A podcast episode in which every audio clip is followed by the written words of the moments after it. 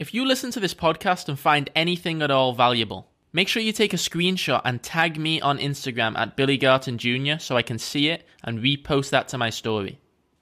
Also, if you have any questions or inquiries about what you want me to speak about on this podcast, I want to know. Message me at Billy Jr. and I'll be sure to get back. Thank you for listening to another episode of the Inspiring Young Aspirers podcast. Welcome to the Inspiring Young Aspirers podcast. I'm your host, Billy Garton Jr., a 21 year old entrepreneur and professional athlete.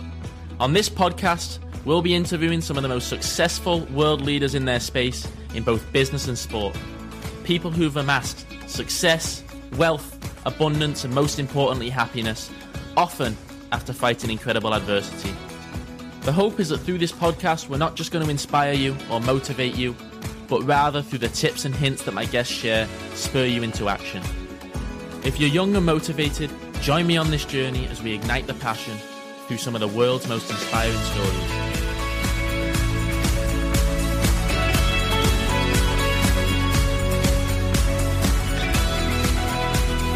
You know, when you wake up every day knowing exactly what you're striving for, nothing can stop you.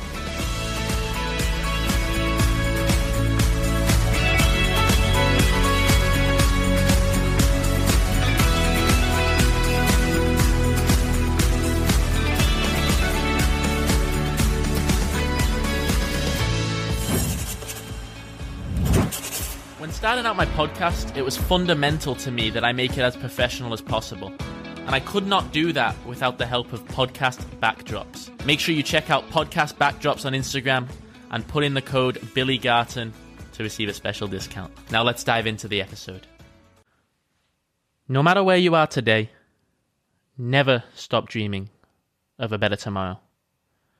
Today's guest, Ron Malhotra, is an award winning financial advisor He's an international speaker. He's a mindset and success coach. He's been a radio host. He's a best selling author of the two books, Eight Wealth Habits of Financially Successful People, and another bold book called Impossible to Fail. He's been featured in virtually every news source under the sun from ABC, CNN, Fox News, Forbes, Yahoo, The Entrepreneur, you name it. He's the founder of the Successful Male, which we are going to touch on deeper. But it did not start there, and that's why we have Ron on today. Ron came from immense poverty, from being beaten up, from not being able to afford simple things such as a home or rent to live in. So, Ron, we are so happy you came on. Thank you so much for taking the time. Ron, so I want to unravel it all here. It obviously didn't start with all this enormous wealth and abundance that you have now. Take me back to where it started, and I do not mean at face value. Take me deep. Who are you? Where are you from? What did you come from? Well, I, when I, every time I get asked this question, I always say that pain is the best catalyst for growth. And uh, I'm so blessed that I went through that pain that I went through uh, in my younger days. And just to give you some history, um, it's only recently that I even started to talk about my personal story. Uh, only a few years ago, um, Caroline, who's on this call right now, she encouraged me to talk about my personal story because I didn't really think it was such a big deal. And I still don't think it's a big deal uh, because I actually see that as a blessing in disguise. But uh, just uh, you know, just to give some background to the audience, uh, I came from. Uh, I was born in India. as you know, India is a is a poor country, and there's a lot of poor people there. Mm-hmm. And my parents were from you know average middle class family. They were they were educated, uh, but uh, as I started as I was growing up, I realized that most people around me didn't have money, and they, uh, you know, no matter what they did, no matter what education they had, I didn't know anyone that actually had money. And so it was really bizarre. I thought, well, everyone seems to be going through the system of getting education and then going and getting a job, and then yeah. everyone seems to be in the same boat.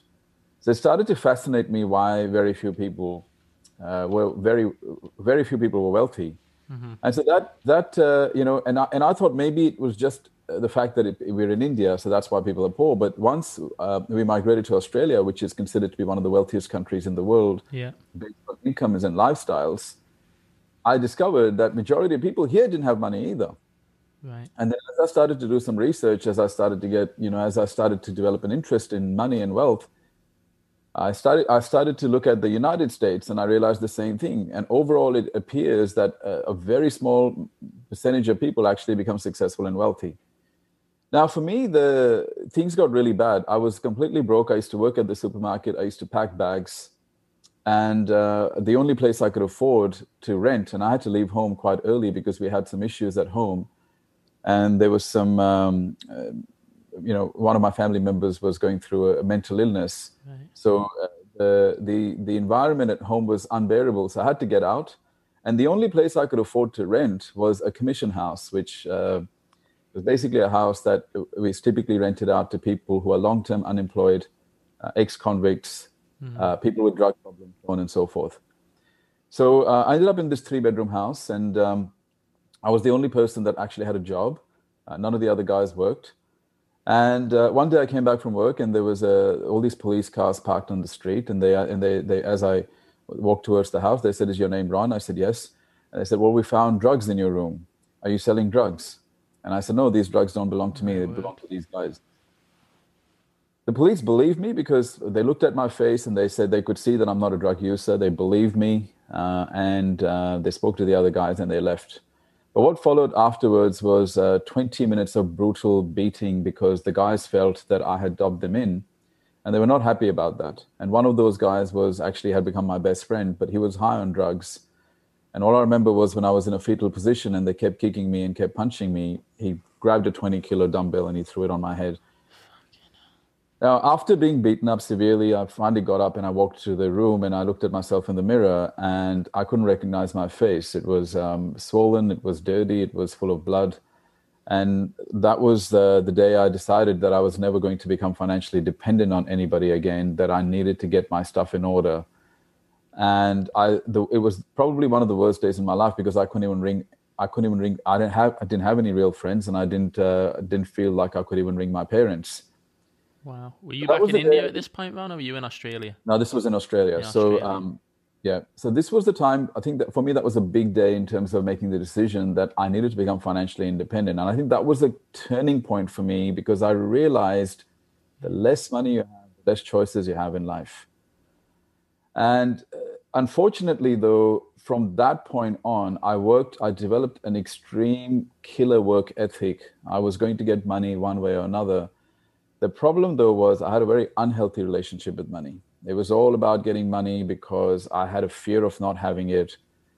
And I knew that having more money would make me matter in life. So, unfortunately, I had anchored myself to money and wealth as a way to make myself matter. And so, what ended up happening was I ended up with the money. I ended up with a few million dollars worth of assets by the time I was 31. But unfortunately, I wasn't happy and I wasn't inspired. I was coming home and I, I was married at that point and I'd come home and I'd have arguments with my wife. I was getting headaches every Friday, Saturday. I'd go out drinking. Mm-hmm. I'd get excessively drunk on the weekends. And internally, I had no confidence. Even though I was driving European cars, I was wearing $4,000, $3,000, $4,000 suits. I had Swiss watches. I had all the trappings of wealth. Uh, we had a beautiful 50 square mansion, but I wasn't happy. And that's when my real education started actually at the age of 31 because I realized that the most successful people in the world aren't those who have a lot of money. The most successful people in the world are those who've learned how to make a lot of money doing what they love and something that makes a difference. Yeah.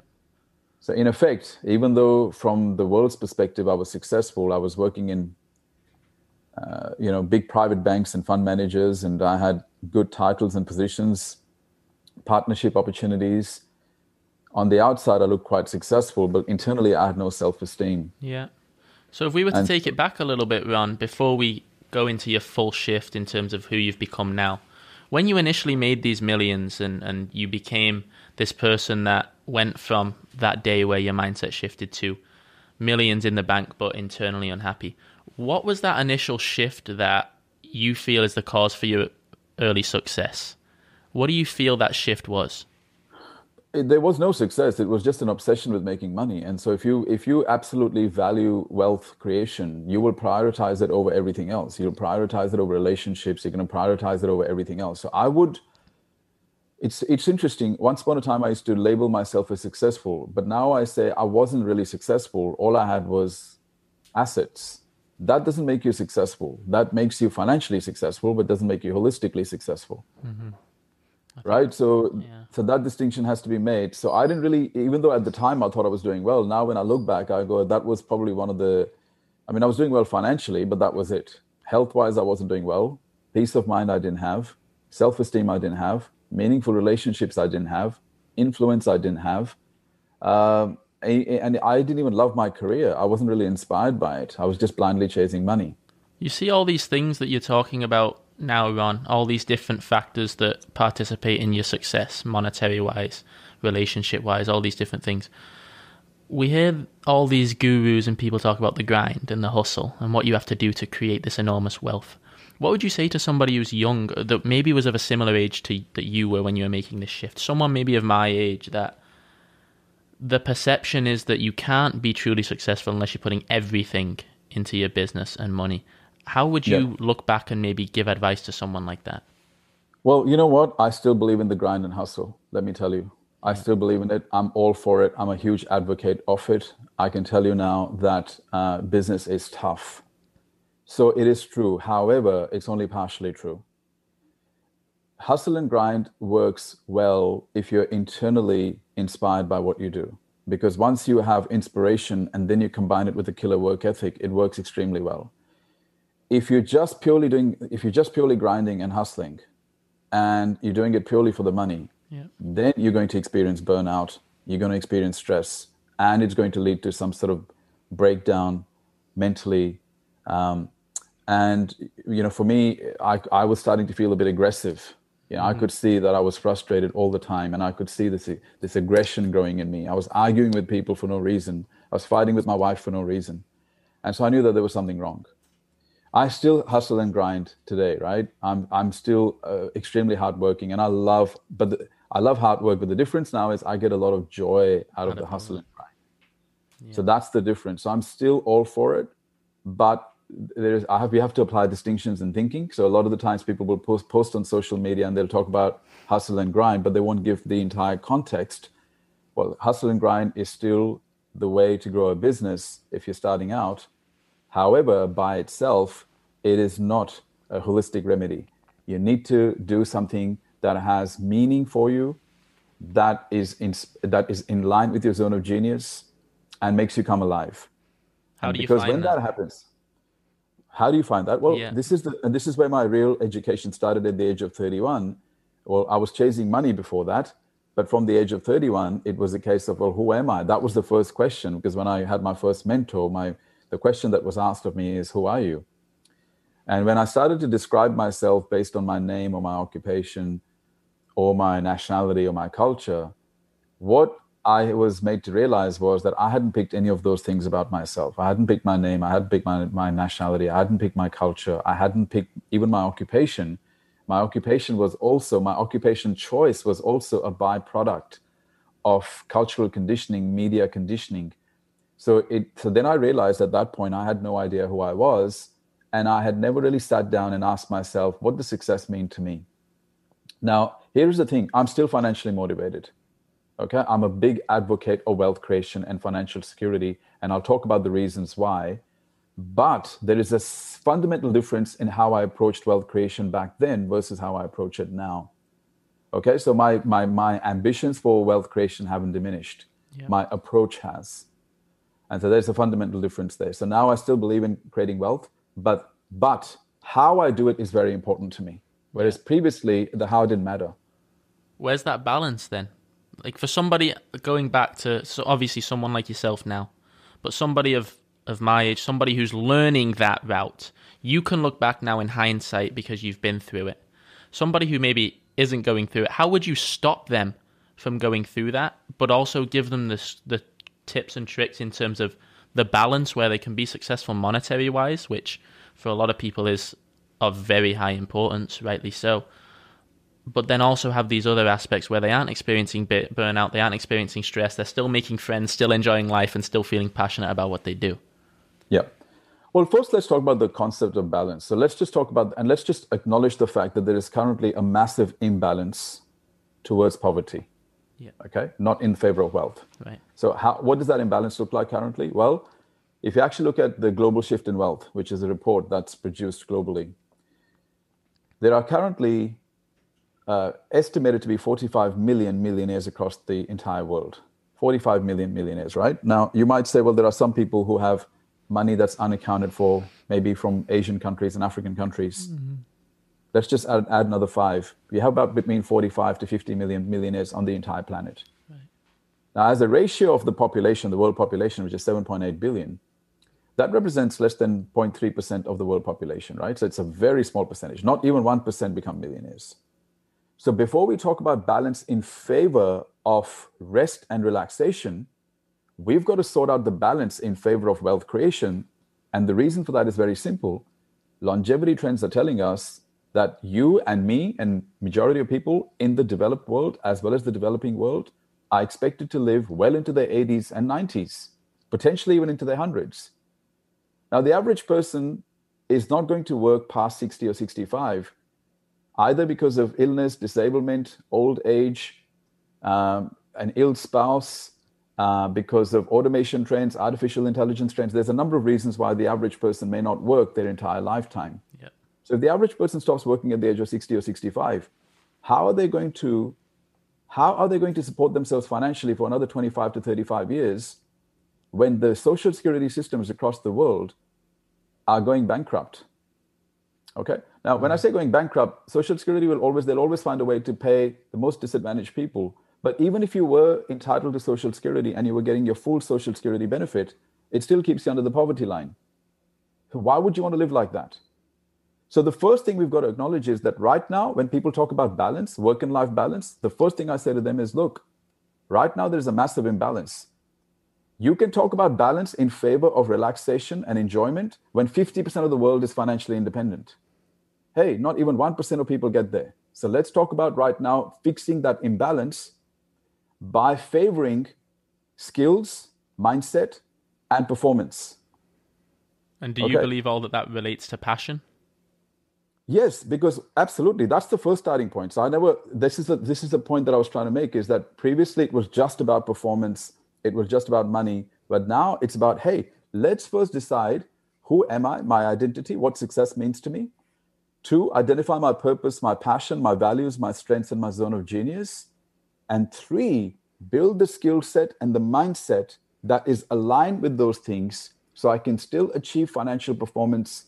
However, this time I'm doing it differently because it's it's completely meaningful and aligned to who I am. Yeah. And what I realized was there's a fundamental difference when you are doing work that is aligned with who you are. You will naturally perform very well. And if you understand the concept of the flow, you'll be in the flow naturally, you'll be inspired. You are going to operate from a high vibration metaphysically. You are less prone to disease, you're less prone to burnout. And you're less prone to having mental breakdowns because you love what you do. And so you find so much joy in what you do. And so even when you're doing it for 16 hours, it doesn't feel like 16 hours. Yeah. So Does that make sense? No, 100%. I think that's, I want to pivot a little bit here, but dive deeper into that because one of the biggest things I've become fascinated by on being a 21 year old entrepreneur, someone who has been to college, been to university, didn't graduate with a degree. I've listened to those people around me and the biggest thing that hurts me is those people when I ask them, What do you care about? And they tell me what they care about, and I say to them, Why don't you do that?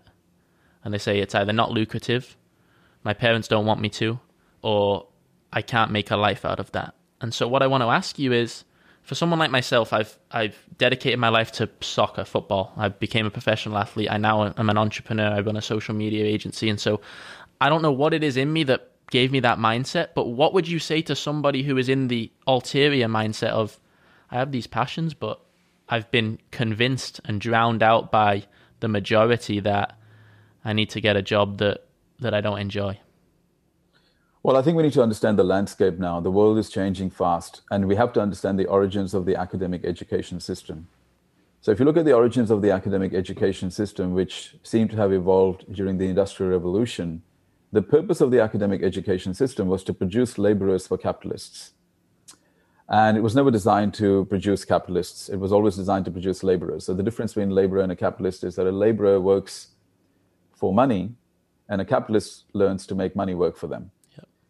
Now, that mindset, you know, it, it worked well up until the information age.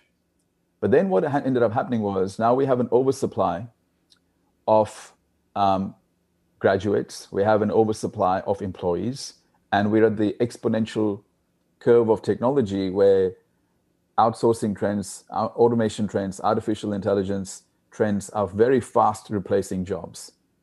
So today we have to really understand that back in the day, our parents had this perception that having one job was a way for us to secure a livelihood. And back in the day, that was definitely true. Well, today, the biggest risk you can take, and you really have to understand this, is having one job and one source of income because you're one decision away from losing your livelihood. Not only that, your chances, if you actually look at your probability of becoming financially secure through an average paid or above average paid job, your chance of actually becoming financially secure are very, very slim unless you're highly disciplined and committed and you have a very basic lifestyle. Now, if that's what you want, hey, that's fine. But you have to understand that when people say, you know, entrepreneurs are the risk takers, no, it's the employees that are risk takers because the risk, you have one source of income. You're one decision away from bankruptcy, right? So we have to first understand that. And we have to, the young kids have to teach their education. Hey, like, look, the world's changing. The second belief that, hey, it's not lucrative. Today, for when you say that, you have to be really careful because the question is if if you have any skill set and you package it well to solve a real world problem in the marketplace and you have the ability to promote yourself and your ideas which is something that you can influence you can make it lucrative okay so that's the another belief we have to question and go well it's not lucrative well how do you know it's not lucrative number one because they've been convinced actually, that it's not lucrative Correct. And the reason is because uh, the whole academic education system combined with the media system, combined with the cultural conditioning, is it breaks your spirit. It is designed to control people. And the first people that control us is our parents, and the second people that control us are teachers, and the third, third people that control us are the media and the government.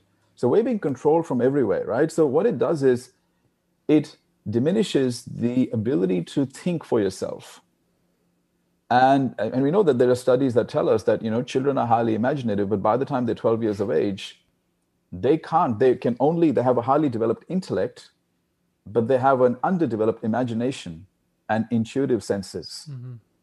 So that's not real in, in, intelligence because if if the only intellectual to, only mental tool that you know how to use is the intellect that's like trying to build a house with a hammer and you don't know how to use the other types of intelligences like you don't know how to use your instincts you don't know how to use your imagination you don't know how to use your intuitive faculties yeah. you're you're a limited thinker and yeah. if you're a limited thinker here is the problem with limited thinking your zone of perception is very narrow. You can't see possibilities. Even though possibilities exist everywhere around us more than we've ever had the average person has a very narrow frame of perception. And so they when you have a narrow frame of perception you can't see all the possibilities around you. And so what happens is these people they get overwhelmed very quickly. They can't cope. Mm-hmm. right? So there's a case for also building mental toughness in people but not just mental toughness. Mental toughness combined with emotional intelligence. That is a very powerful concept. A strong mind and a good heart. What we right now seeing is that you'll see you can literally see that majority of people either have a very strong mind or they have a very good heart. So the strong mind people tend to lack empathy and compassion because they're very performance driven. The emotionally intelligent people tend to be very feelings driven so they can't perform uh, magic is when you combine and integrate these two concepts you have you're mentally tough but you're emotionally and socially and self-aware. Yeah. now that becomes a winning combination. And unfortunately those skills aren't taught in schools in universities or in the workplaces. Stop. I'm interrupting my own podcast to talk directly to you. What do you care about? What is your deepest passion in this world? That is what you need to be doing consistently so now that you know that, how can we align your content with those goals so you can build a personal brand that sells? That's everything we touch on in my eight week personal branding accelerator. I'm opening up my next 50 spots as we speak, so DM me on Instagram at Billy Jr. and we'll hop on a quick 10 minute phone call to see if you're a good fit. Now back to the episode. I want to touch a little bit on that, that tunnel vision you were talking about and the, the small one dimensional perception because for a lot of people that becomes uncontrollable because of the outside influence of their parents. Because when you're younger, you obviously can't, you don't, your brain isn't fully functioned or fully developed enough to be able to make those decisions yourself. So you're naturally shaped by what you're told. And so you obviously were weren't blessed in many ways, but maybe this was a way that you were blessed in the respect that you didn't have other people around you telling you what to do or telling you how to make those decisions in your life. What would you say to those people, or how do those people separate themselves from the outside influence of these people, like their family members who they're consumed by day in, day out? Well, that's a great question. By the way, I, I think no matter who you are, you're going to have some peer pressure, you're going to have some family pressure, you're going to have societal pressure. There's always expectations from everywhere, right? And I've had that, I've had my fair share. But here's something amazing that happens once you know who you are. And that's why all education must start with knowing thyself. And, you know, we have a program called the MBA of Success, where the first module in that program is defining your success. Okay? And then and the fourth module is discovering who you are. And here is something that, that is amazing that happens. Once you realize exactly who you are, it gives you the confidence to defy societal norms and it gives you the confidence and conviction to carve your own path. It is very difficult to do that when you don't have an, your own identity. Okay? So, the first part, and this is the wonderful thing, I think we're the only generation that's ever had access to uh, the ability to go through various programs, having going through mentorship, and being able to discover who we really are at the core. Yeah. Because here's the wonderful thing: you and I, you and I may have the same values, I may share the same beliefs with another person. I may have a similar personality to the third person, but no one has the exact combination of personality, values, zone of genius, purpose, and passion as me and you. So that's what makes us unique. Yeah. Now, it's like your fingerprint. If you can work that out, and that's the first thing I would say, if you want to be able to have the courage to not be bogged down by other people's opinions and to be able to rise above it and to be able to be, be fixated on your vision rather than being fixated on your circumstances, you've got to know who you are. That's where it starts. And so, the fundamental piece of advice, the best piece of advice I would give to everybody is that you will only develop the confidence to decide which path you want to take once you know you who you are. And here's the, here's the unfortunate problem. In the absence of knowing who you are, if you don't know who you are, you don't know your purpose, you don't know your passion, you don't know your values, you don't know your strengths, you don't know your zone of genius, you don't know your goals, the only basis for you to make decisions is through circumstances and other people's opinions. Mm-hmm. And that's the issue. So the first, absolute first step, do what you have to. Find out, find personal development programs, get mentors, to first identify what success means to you and who you are. Once you worked out those two things, you are going to be less prone to the the pressures that are coming from at you from different directions and it will give you the conviction to carve out your own path because once you start to align your career choices to who you are what you will find and if you read the book by gay hendricks uh, you are going to have more you'll you start to make quantum leaps in life as opposed to making small incremental improvements in life. Mm-hmm. And so if you can work out your zone of genius, which is where you are naturally talented, you have a natural gravitational pull, you're naturally organized, you're naturally inspired. Once you once you work out that zone, other people's opinions seem to have less impact on you. People don't stop giving you opinions. Mm-hmm. I mean, I, it still happens to me. And it, it's interesting that people who have never achieved anything in their life will have the audacity to tell you how to do things and not have the ability to self-reflect. Mm-hmm. But you not you don't get bothered by it because you start to go, you know what, that's just what people do, and you don't take it personally. But you have the conviction and confidence to still respect them, but disregard what they're saying because you know where you're going. And so I think that gives you that that genuine conviction. Yeah. And I think that's where you've got to start. Well, let's paint a scenario then for 95% of the average people here, the average person. They're in a job right now that they don't like. They then come to you, they find their goal, they realize what their purpose is. They then know that, they leave their job. Between that massive success and where they are at the bottom just with a goal, is delusion a factor in the respect that you must believe you are there before you're there? Well, I think we are all being brainwashed anyway, the way we live. And so much of what we believe to be the truth, and now we're starting to realize isn't the truth. So I just say to people, look, you're going to be hypnotized by society anyway. You're going to be hypnotized by cultural pressures. Your work, your corporation's going to try and hypnotize you. Your government's going to try and hypnotize you. Why not self-hypnotize? Start in the morning by believing in yourself. Where it becomes a delusion is when you're only doing the mental work at an intellectual level but because the whole idea of doing mental work which is the inner work that you have to do is to change the subconscious conditioning. Because once the subconscious conditioning changes you will naturally start to behave and act and make decisions as per the subconscious conditioning.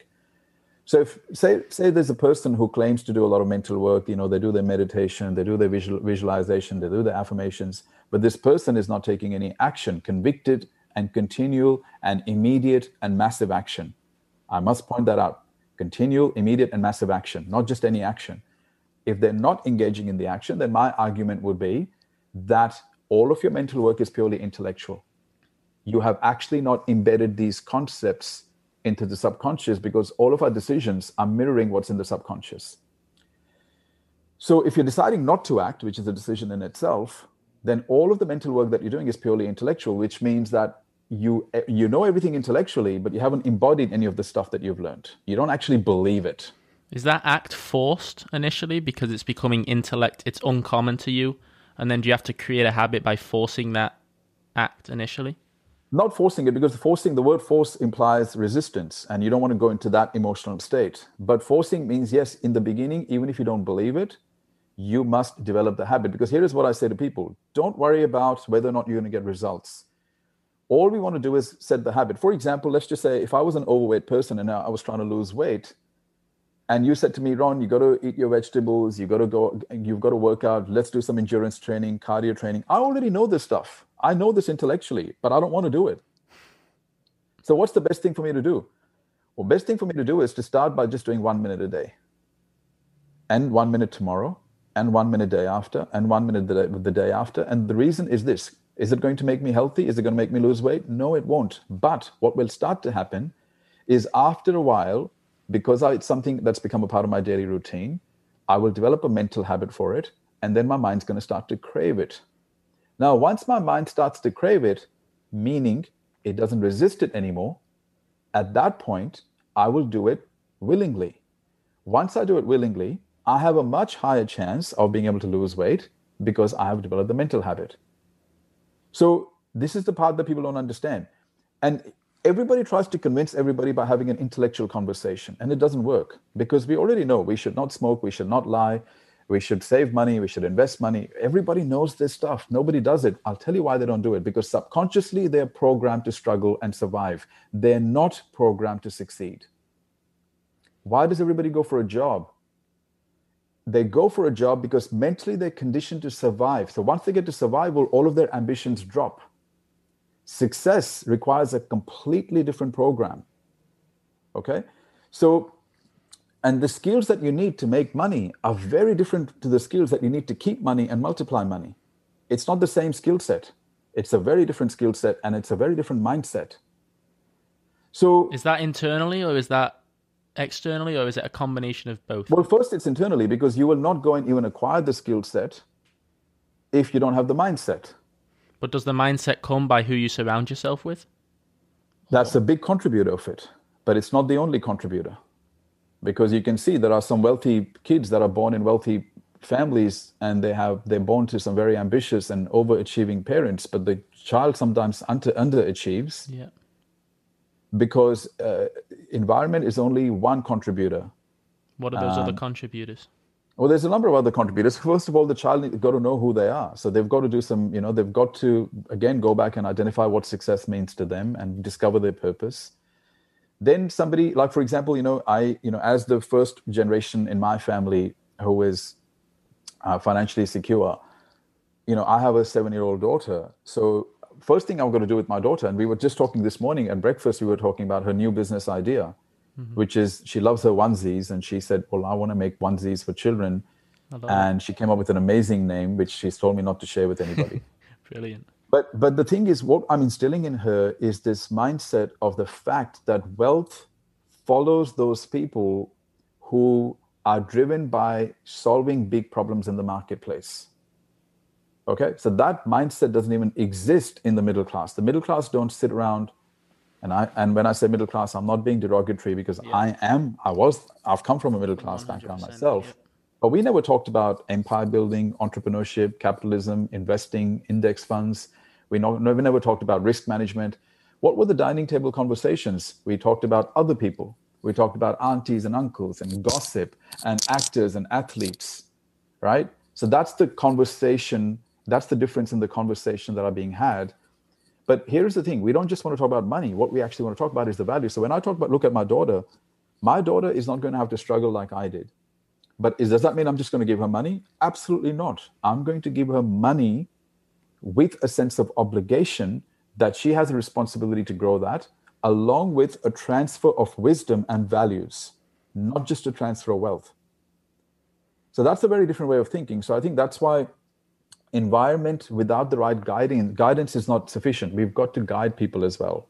Where do and you see the sorry go on continue. Yeah i'm just saying that unfortunately the education system is not about enabling empowering and making people independent. It's about making people dependent because you can't control and influence independent people so easily. Yeah. Where do you see then because your daughter she's obviously been fortunate in the respect that you've created wealth and so she's she's grown up in a in a situation that's comfortable. I have been fortunate as well that I've grown up in a in a situation that's relatively comfortable. What do you say to those people who believe that adversity and massive adversity is necessary to create success and wealth and have that mindset to achieve anything? Yeah, I think adversity is necessary. It's a, it's an absolute prerequisite, but ad- adversity doesn't necessarily have to do with money. You can have a lot of money and still have a lot of adversity at a personal level, yeah. at a social level, at an emotional level, right? Yeah.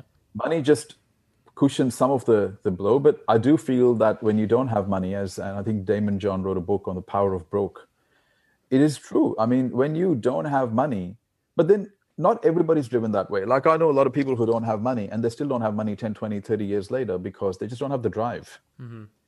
Right. But I do feel like for me, that low point in my life was definitely a catalyst. But I also know other people who've gone through a similar low point, but it didn't change them and we all react differently to the same stimulus. Like you know um, i know a story one of my there was a colleague of mine she did some coaching with a lady and she this lady was in singapore.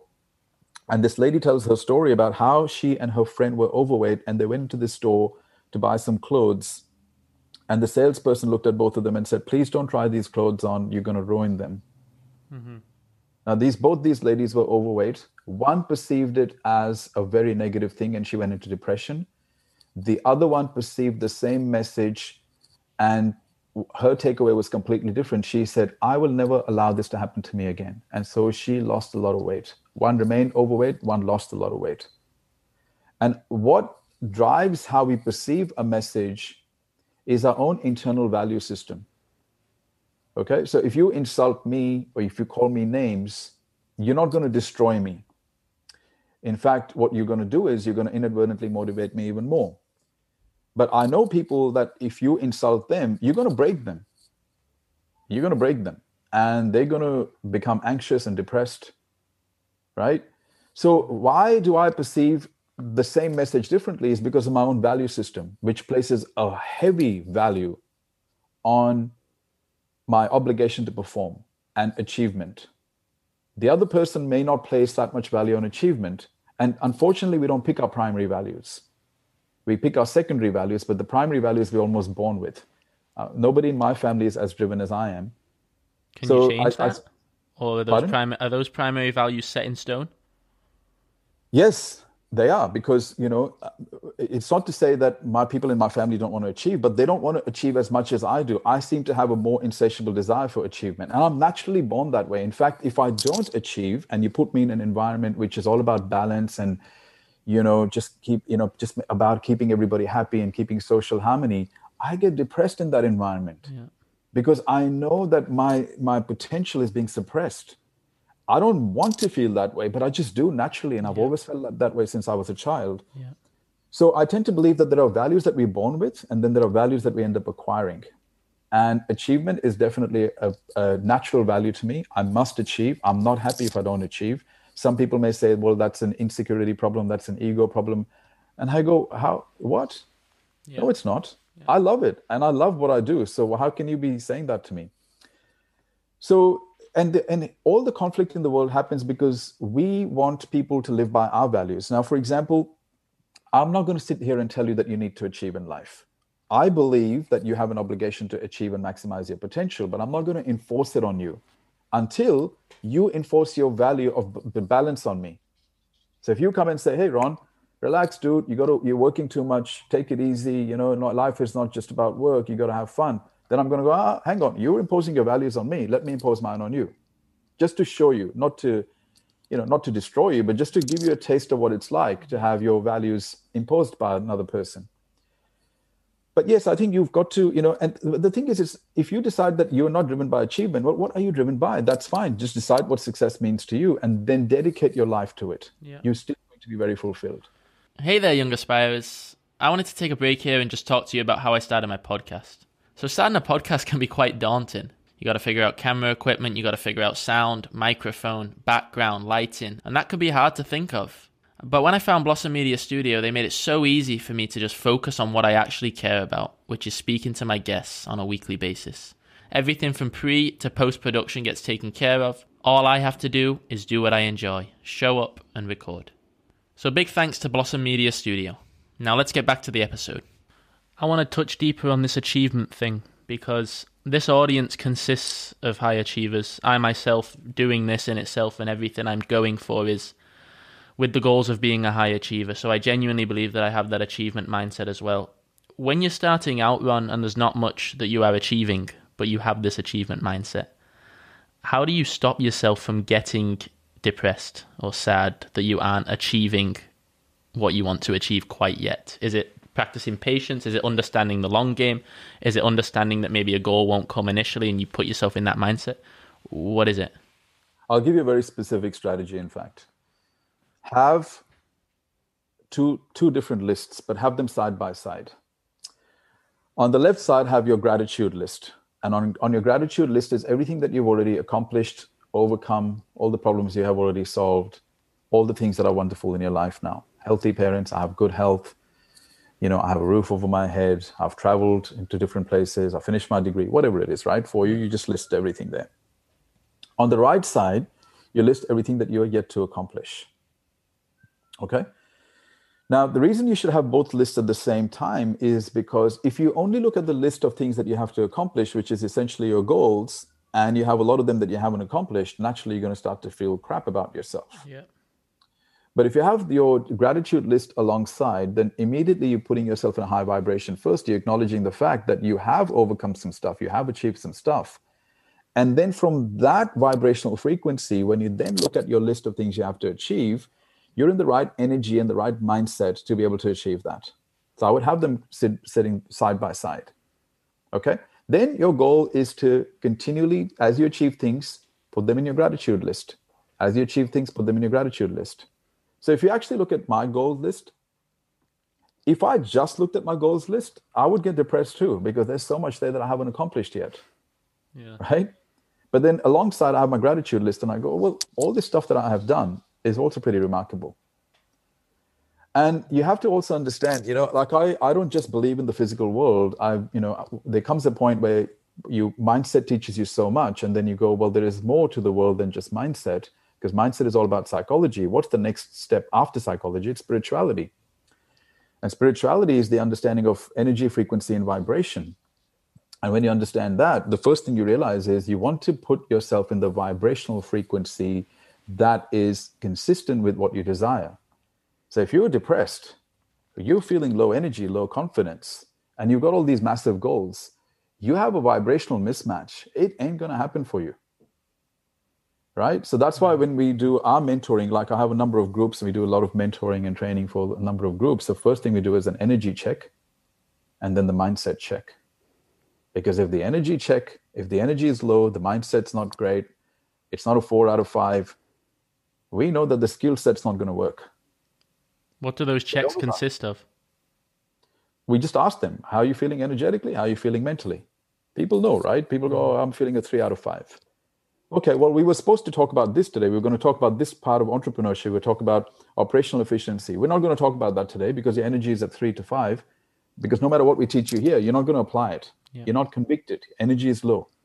So then we start to go back into energetic stuff or mindset related stuff to bring them back up to four out of five or five out of five, ideally. Yeah. Then bring the skill set in. Do you believe when energy levels are high, that's when perception, optimism, all of those traits are increased? Well, it depends on the frequency that you need. So, if you actually look at the work of uh, Dr. David Hawkins, who has actually measured these vibrational frequencies, and the number one way of influencing your vibrational frequency is through your predominant emotional disposition, which is how you feel most of your waking hours. Yeah. I'm not the kind of guy that feels depressed. Okay. Like for me, the concept doesn't exist. And I've had a number of uh, people who haven't been happy when I've done my my presentations publicly and I've talked about the fact I don't believe in depression. Sorry, I don't believe. I just believe that the mind has an auto correcting mechanism, and if you're trained to constantly look at your vision and you're trained to look at all the things that you're grateful for, you're not going to feel depressed. Yeah. And of course, people from a psychology perspective will argue that and say, but it's been medically proven. And I go, well, unfortunately, psychology does not acknowledge spirituality because the human condition is not just body and mind; we also have spirit and I can't get into that argument with you because you don't believe in that part. You dismiss that part. You don't believe it's true. So then we not we can't even debate this. Mm-hmm. But for me, you know, I've studied metaphysics. So I've done the finance stuff. I've done the real the stuff that works in the physical world. Yep. But I've also realized that it's largely inadequate. It doesn't teach us about our energetic nature. So once you combine that, especially in the area of money, it's extremely ex- extremely powerful because money is an energy and it gets transferred from those who value it the least to those who value it the most. Mm-hmm. When you understand the energetic nature of money, because you have an interest in metaphysics, you are able to manifest things a lot faster. Right? But you unfortunately get people who only have either the metaphysical perspective or the physical perspective. And again, it's about the integration. And that's why, you know, in our program, for example, there are three things we teach mastery of self, mastery of business and uh, financial fundamentals, mastery of um, spiritual, spiritual principles. We believe where these three integrate is where you have holistic success. So that's been my perspective and that's what i would say to people is have those two lists together. You've got to bring yourself in the right energy. And then the question is it's not just about being happy it's about putting yourself in the vibrational frequency that is consistent with what you want to achieve. So for this achievement what do you need the most? Do you need to feel sexy? Do you need to feel confident? What do you need to feel? Yeah. And the ability to feel something because ultimately we're all chasing a feeling.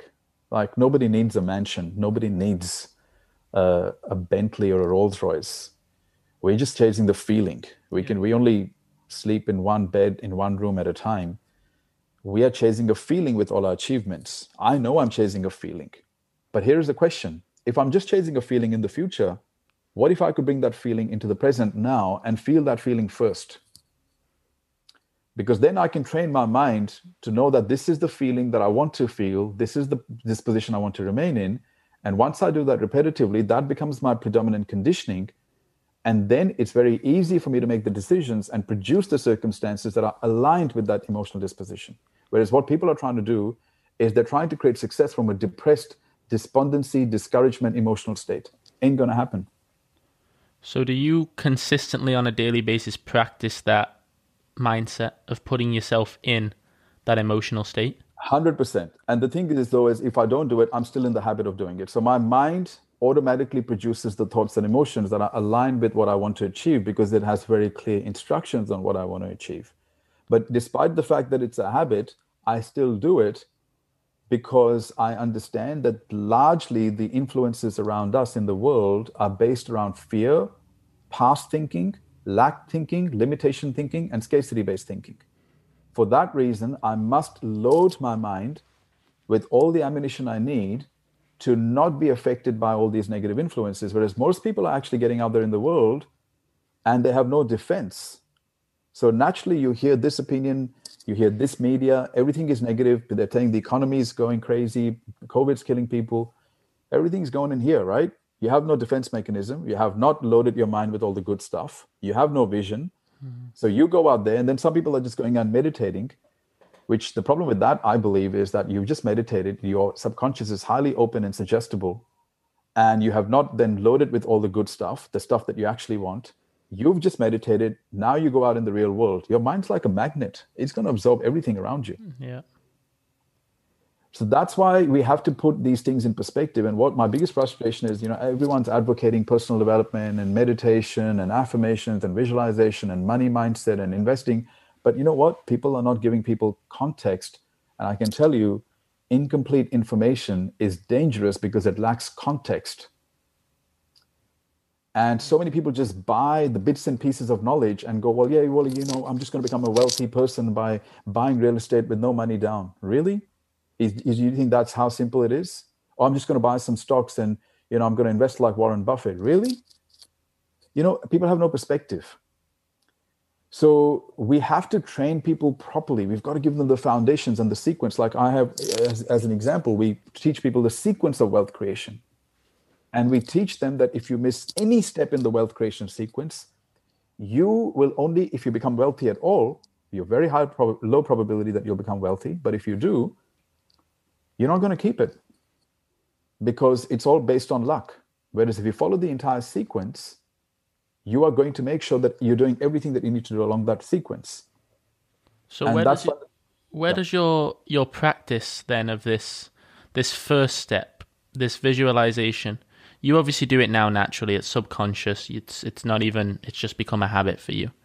What are the the keys and the tips for somebody who's not in that mindset yet to consistently practice this sort of visualization, whatever you call it, the emotion that you put that state that you put yourself in of all these achievements? What are the what are the ways to to go about that consistently? Well, I'll share my routine, but the thing is, here is the thing. Right now, even if you hear me out, it doesn't mean you're going to do it because if your program has what we call a disbelief around this stuff, your mind will automatically delete everything that I've just said. Okay? Or it'll distract you with something else. So you're not going to do it. But wait, let's just assuming that some people may adopt this. I'm happy to share what I do. So when I get up first thing in the morning, the first thing I do is I clear out my mind, which is like I do a meditation. It's 10 to 15 minutes, along with deep breathing to get oxygen in my brain. And then from there i do my all my goals my journaling my visualization my affirmations and so on and so forth. Then i do my physical exercise. So what i've done is i've emptied my mind and then i've reloaded with all the stuff that i want. But for me to load it with all the stuff i want i must know what i want very clearly and specifically and when i do my visualization i don't just engage with the words i engage with the thoughts and the feelings and the images at the same time the reason is your subconscious does not speak the language of words, it speaks the language of emotions and visuals. So if you don't have clear emotions that you want to feel and you haven't practiced them, if you don't have clear visuals of what you want, what are you going to do? You're just going to say the words, but you, are you really engaging with the thought and feeling, or are you just engaging with the words? And if you're just engaging with the words, there'll be no permanent shift in your conditioning because your subconscious speaks the language of emotions and visuals. It doesn't understand the language of words. And the other thing it doesn't understand is anything that you're going to do in the future. It only understands now. Unfortunately, people are not trained on this stuff and they don't want to be trained on this. How people are learning these days, and there's a lot of people saying, you don't need mentors, go on YouTube, go and do this. Can you imagine doing a medical degree like that? Can you imagine trying to be an architect like that, just picking random bits and pieces of information and then trying to make sense out of them? So that's why I'm such a big advocate of mentoring. And by the way, just so you know, it's my 12th year of being mentored myself. 12th mm. year. Yeah. I have been with mentors every single year since the time I started mentoring, which was at the age of 31. And I can't believe people spend no money on mentoring at all. And now people are going to look at this and they'll get skeptical. Oh, Ron's talking about this because he wants to mentor me, he wants to charge me money hang on, put that aside for a minute.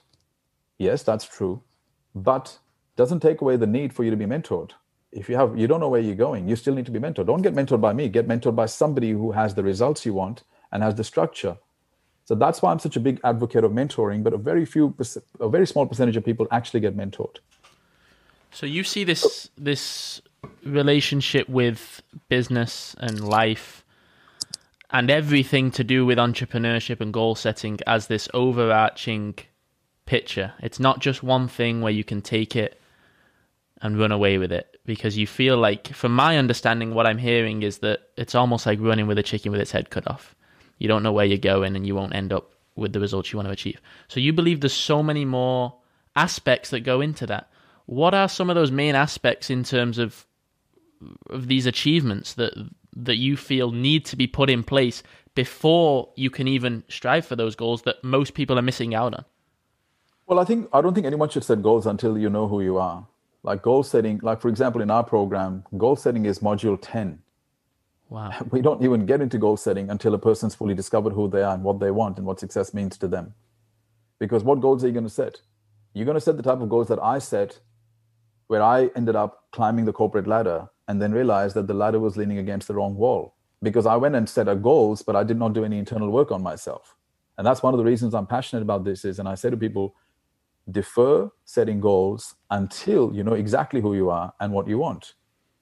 Because you've set the wrong types of goals and you'll achieve the goals, but you won't achieve the fulfillment. Right? And as Tony Robbins says, you know, success without fulfillment is the ultimate failure. And that's what happened to me. So for someone in an achievement mindset then Ron who who wants to set these goals, but that's not till module 10 for you. Yep. How do they remain patient in finding themselves? And cuz for, for example, I'm putting myself in in a selfish standpoint here. I've got I've got I think I've got these big goals. I want to achieve massive success. If I have to go back now to find myself and go through all of these modules before I get to module 10, I feel like I'm going to be like in some sort of depressed state because I don't feel like I'm making the steps towards where I want to be. So, touch on that a little bit. And I understand that very well because I'm the same. I'm very impatient, and yeah. it's, unfortunately, it's one of the curses of being highly a high achiever is it doesn't come with a lot of patience. Mm-hmm. But you know, I'll, I'll use an analogy to explain. I was um, I was in New York. Um, I was walking past the this site, this building site, and you know, and I was very curious to see how deep the hole was and when I looked down, I was amazed. It was such a deep hole that they had dug. And I, I, I, I remember myself being absolutely fascinated by how deep that hole was. But my second thought was if the hole is so deep, I wonder how tall the building is going to be. Right? Because that was the first thing I realized. Because I realized if, if they've dug such deep foundations, that, that that building is going to be a very tall building. And then my third thought immediately after that was if they hadn't dug that hole so deep, would it have restricted the height of the building from an engineering perspective? And the answer is yes, it would have. So that's when I realized the importance of building deep foundations and not avoiding the deep foundations and not being in a hurry to build level one, level two, level three, level four of your life. Because all that's going to happen then is the wind's going to blow one day. And if the foundations, and if the building's been built on weak foundations, everything's going to get exposed. So, from that perspective, I completely get the fact that nobody wants to go back to square one and start again. But that's not to say that you put your life on hold. So, that's the thing. You keep doing what you're doing. If you already have goals and inspire you, keep setting those goals. But there is a case for going back and revisiting everything. And we do the same thing in entrepreneurship. I run a, a mastermind called Legends. And the tagline for Legends is we turn, we transform visionary entrepreneurs into legends. Now, in our mastermind, we have people who are at the startup stage, we have people who are in the growth stage, we have people in the consolidation stage. They're all in different stages. And I know I knew when I started the mastermind, some of them will be con- concerned that when Ron talks about the unique value proposition or he's talking about the tactical marketing plan, hey, I'm not at that stage anymore. That stuff is more applicable to people at the growth stage, or they might be applicable to people at the startup stage. I'm already past that. And I go, no, you're not. You're not. Just like when you're building a building, you go up and then you come down, you go up, you come down. You have to do the same thing in business. You can't be just go, well, I've made it. I can tell you majority of business people have weak foundations. Mm-hmm. They have not gone and refined all of that work. They've just kind of rushed through it. And just because your business is growing doesn't mean anything. And even if it's growing, why would you not want to go back and revisit the foundations every now and then and make sure that, hey, if there's stuff that I need to tighten up here and there, let me tweak it a bit more. It's the same thing with life. If you've gone and set goals, great. And you're inspired by those goals, great. But is it possible perhaps that once you have a really true understanding and appreciation for who you are and what makes you unique, that your goals may change a little bit, but also you may magnify those goals a lot more and if you magnify those goals a lot more and you activate your reticular activation system and achieve those goals, are you going to be further ahead in life? So um, understand the impatient stuff because it happens to me as well, and I hate going back. But again, it's just about putting some perspective around it. Do you believe that's all because of your brain, where you're talking about you have to relive the foundations, you have to go back to the foundations? Is your brain a mechanism and a, and a muscle that will easily forget, regardless of how strong those foundations are? I think clarity of, I mean, business is all about, you know, one of the skills that nobody talks about in business is execution. But, you know, we have a business advisory company. Our tagline is execute your vision with precision. What does that mean? What that means is if you don't have clarity of thought, you're not going to execute with precision. So it does go back go, go back to having a fundamental understanding as to why you're doing what you're doing. Have you noticed that anytime you do something in life, which you're very convicted about, you do it well. When you're not convicted about it, you don't do it so well. You don't even commit, you don't follow through.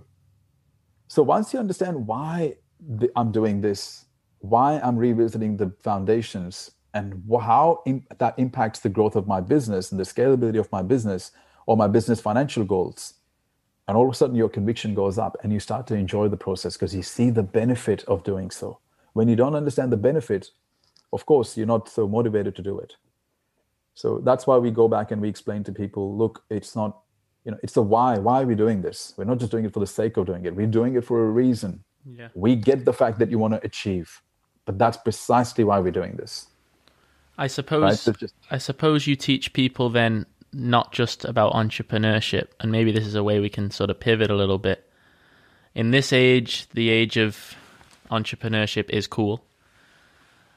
Do you teach people how to decide whether they are cut out to be an entrepreneur? Do you believe everybody is cut out to be an entrepreneur? Where do you see that state of entrepreneurship nowadays? I think we again need to talk about is how people cut out to be entrepreneurs. But majority of people are not cut out to be entrepreneurs because they haven't been trained that way. But that's not to say they can't be cut out to be entrepreneurs. Okay. Uh, majority of people, if, you if you've gone through a highly compliant academic system and then you've gone and worked for a corporation where expression is not encouraged, expansion is not encouraged, you are paid for following the rules. Of course, you're not cut out to be an entrepreneur at that point through training. But are you cut out to be an entrepreneur spiritually? Now, this might be a very esoteric, wishy washy concept to a lot of people. But if you actually understand the human condition, and you understand that the human spirit is naturally driven towards expression and expansion, then that would mean that everybody can be cut out to be an entrepreneur. Now, of course, you need to get rid of the mental blockage and the mental resistance because if your belief system is not everybody's cut out to be an entrepreneur, and I'm not one of those people who's cut out to be an entrepreneur, then you're not going to let your spirit expand. You're just going to already, you're already resisting internally. So you have an energetic block. So, yes, through training, most people are not cut out to be an entrepreneur. But spiritually, if you actually understand the human condition and you understand the human spirit's always seeking expression and expansion, then yes, because entrepreneurship is simply an extension of your personal vision. Mm-hmm. Right? And that's why entrepreneurs who create tremendous value in the marketplace get rewarded immensely financially for it. And employees don't because employees focuses inward typically. And I don't have a problem with employees, by the way. I have a problem with the employee mindset. And that's not to say that every entrepreneur has an entrepreneurship mindset. Some entrepreneurs have the employee mindset, and that's why they struggle. Mm-hmm. So just because you become an entrepreneur doesn't mean that you are mentally an entrepreneur as well. And some employees have the entrepreneurship entrepreneurial mindset. That's why they end up doing extremely well, and they end up having equity stake or profit share or becoming uh, indispensable leaders to their organizations because uh, even though they were an employee their mindset was that of an entrepreneur. So, so is that's the, the is the success mindset the entrepreneur mindset to you? Not not necessarily, because success mindset is simply having clarity about what you want. I have Uh, I have a client in Israel. I was speaking to him yesterday, and you know he said to me, he's very happy with his job, a small side gig, doing some investing and spending time with his family. Is he successful? Yeah, hell yeah, because he knows what he wants and he knows how to get it. So he's successful he had he he at one point we were contemplating whether he should become an entrepreneur we made the decision yesterday he did not need to be an entrepreneur because the life that he's choosing now very deliberately gives him the fulfillment and allows him to live by his highest values therefore he's successful do you believe that most people convince themselves that there's something that they want because of the state that they're in for example i'm earning x amount i'm going to convince myself and everybody around me that this is exactly what i want Yes, absolutely. People settle and they adjust their expectations because they're afraid to increase their goals and increase their income. So, of course, 100% yes. So, people, what they do is in order to avoid the cognitive dissonance and the emotional pain of admitting that they simply don't want to do the work and they're afraid of doing the work, they just downgrade their expectations and they say, you know, well, it's not about money anyway. Everyone, you know, it's all about happiness. Well, we'll see when you get 60, when you turn 65 and then you are thinking 10 times about buying your grandchildren their presents for Christmas, we'll see about that happiness. And I know I, am sounding no, right, right, now, my tone might be a bit antagonizing to some people, but that's because I just get so sick and tired of hearing people constantly justify their limitations and never acknowledging the fact that the amount of income that you make for majority of the middle class is something that they can influence. So for somebody who is of the age below 25, say that still is in the in the chance or has the chance to not get stuck in that mindset and not have to change it because they can influence it before it happens. What would you say to that person? Well, I'd say for a for a young millennial today, I would say, look, uh, do your school, and don't go straight to university. Have a gap year. In that gap year, go and work for a few businesses and don't worry about the money that they pay you.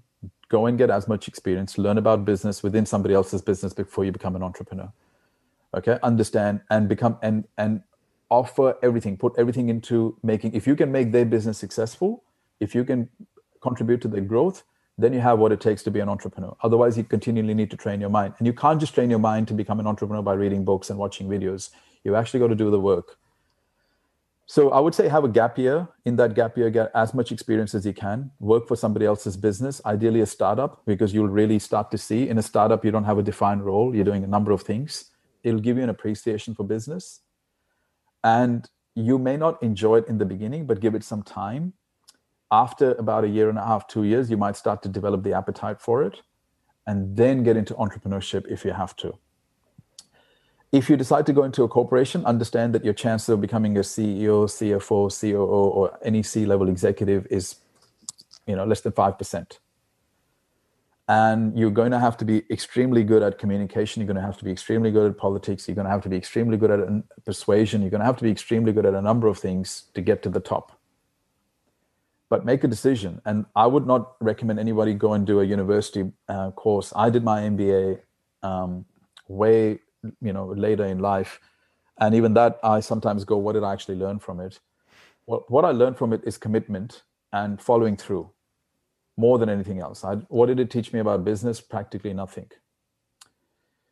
Um, so that's what i would be saying to the young people. And of course i would say get a mentor to work on your mindset because if you get the skill set but you haven't got the mindset you'll still struggle. But if you get the mindset and the skill set and you combine it with immediate and massive action you're going to be unstoppable. Those people with no money or very little to no money who are looking for mentorship ideas, do you find that in the form of books and non physical mentors? How do you go about that? I would say be resourceful. Go and make a trade with your mentor. I had I've all these years I've had a number of people come and say I'd like to be mentored by you, but I haven't got the money. I've had one lady who from Portugal Portugal who said to me, "Look, what do you need in your business right now? I've got skills and even if I haven't got the skills, I'll go and build those skills. I'll learn. Let me do your marketing. Let me do your graphic design. Let me do this. Let me do your webs And can you mentor me in return, in exchange? Now that's a resourceful person right there.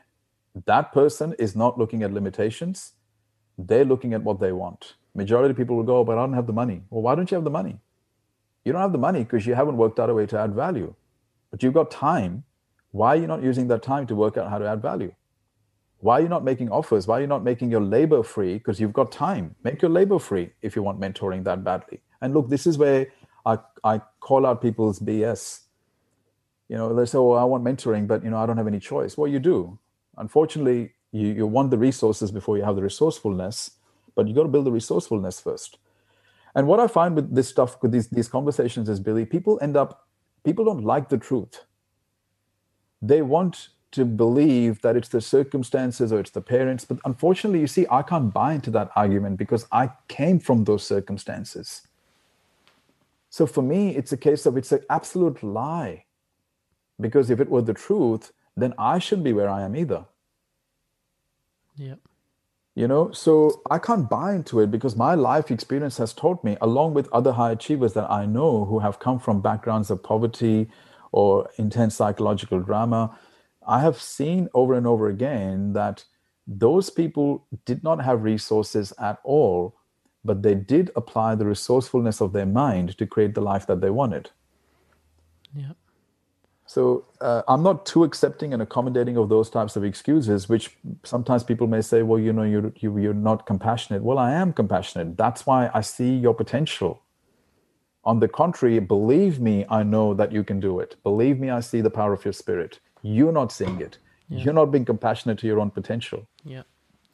Well, above all this, Ron, and this could be the way to close it out, what I'm getting from this is your mindset is virtually anything is possible all you have to do is lay the foundations there.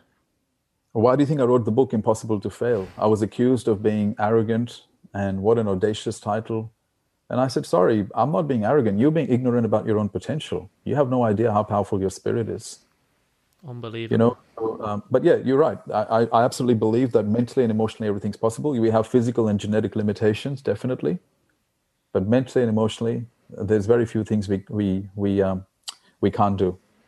Well, Ron, this has been one of my favorite episodes, arguably my favorite episode so far, because from somebody who has listened to the people around him, from somebody like myself who I feel has that high achiever mindset, but sees everybody else's potential like you do and, and wants to help them and wants to show them. This is an episode they need to listen to. And whether I promote this marketing wise, which I will, personal branding wise, which I will, which you obviously will as well, I'm going to show this individually to as many people of my age that I can because that is has been one of the most inspirational, practical as well hours of of my life. So Ron, massive, massive thank you. Before we close this out, where can people find you? What have you got coming up? What do people need to know? Uh, well, check me out on Instagram. I mean, if you if you've got a young audience, I'm becoming more active on Instagram. Um, I intend on being extremely active now over the next uh, few years. Uh, check me out on Instagram at the Ron Malhotra. Check uh, connect with me on LinkedIn.